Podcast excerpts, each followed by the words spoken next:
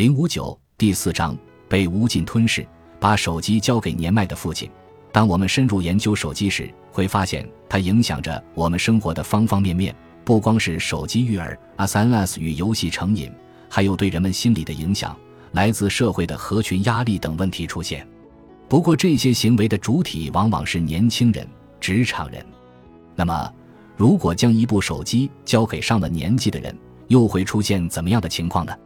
我至今都没想明白为什么会发展到这个地步。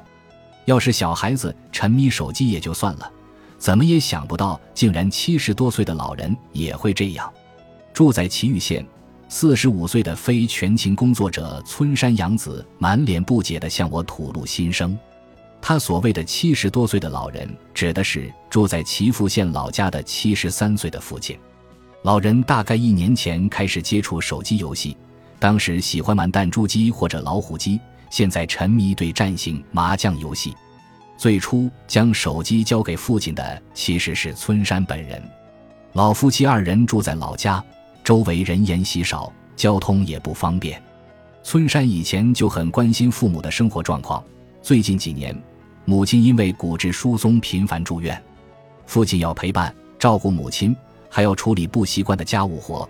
村山为了能让父亲随时联系到自己，于是给了老人一部手机。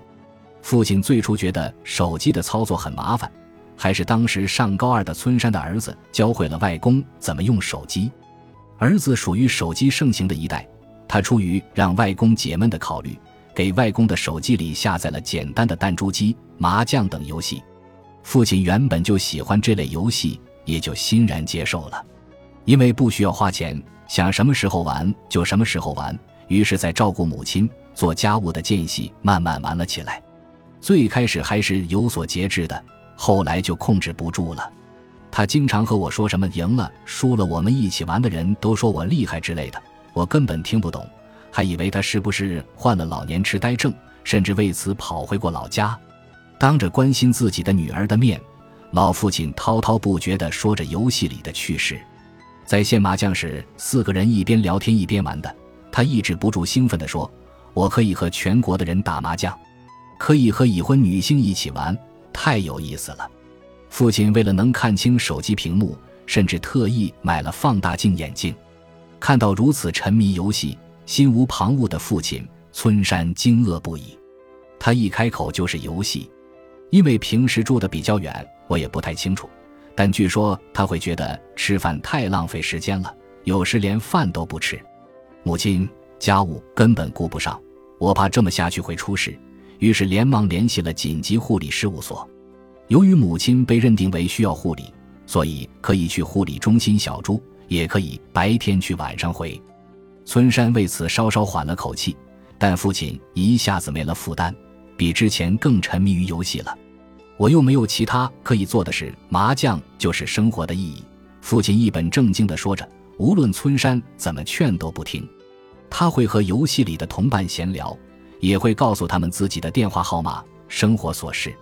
村山偷偷看过父亲的手机，上面记录着陌生女性的名字和电话，甚至还有想见你、喜欢温柔的你之类的信息。老人近来不想和女儿接触，这让村山愈发伤脑筋。护理中心的人和我说过，我父亲的情况其实并非个例。比如有独居的高龄男性沉迷成人动画，也有人收到诈骗短信，结果被骗到了交友平台。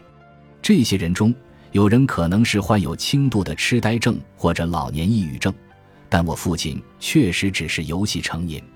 身体健康，有钱也有时间，纯粹是孤独，找不到生活的意义。